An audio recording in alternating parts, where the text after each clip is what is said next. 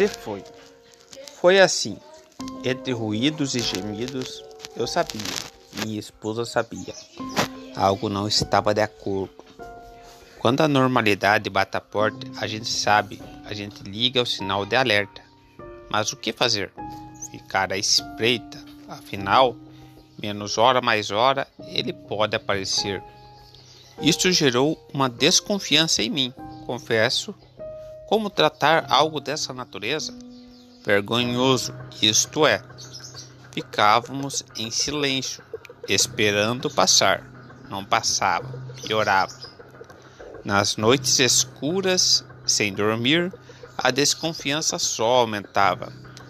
É ele, com certeza é ele.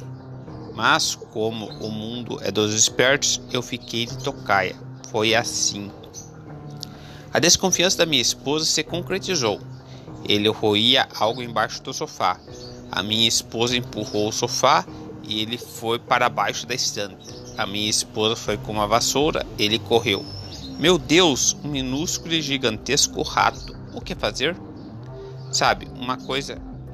Uma vez encurralei um rato na lavanderia, ele caiu dentro de uma centrífuga desligada. Ótimo lugar, ficou vivo tentando sair. E eu fiz algo bem cruel. Liguei a centrífuga e fiquei olhando, certificando da morte. Olha que eu amo uma roedora, uma porquinha da Índia. No caso do camundongo, são bichos que passam diversas doenças. Uma vez li 14. Então o ratinho da história correu. Eu olhei e consegui pisar no rabo dele. Ele fazia fuim, tal como minha porquinha. Pisei nele, fiquei vendo ele asfixiar, não ia esmagar. Minha esposa gritando. Não era para tanto, mas mulheres são mulheres, né? Ela trouxe uma sacola e eu vi aquele pobre ser sem vida, morto.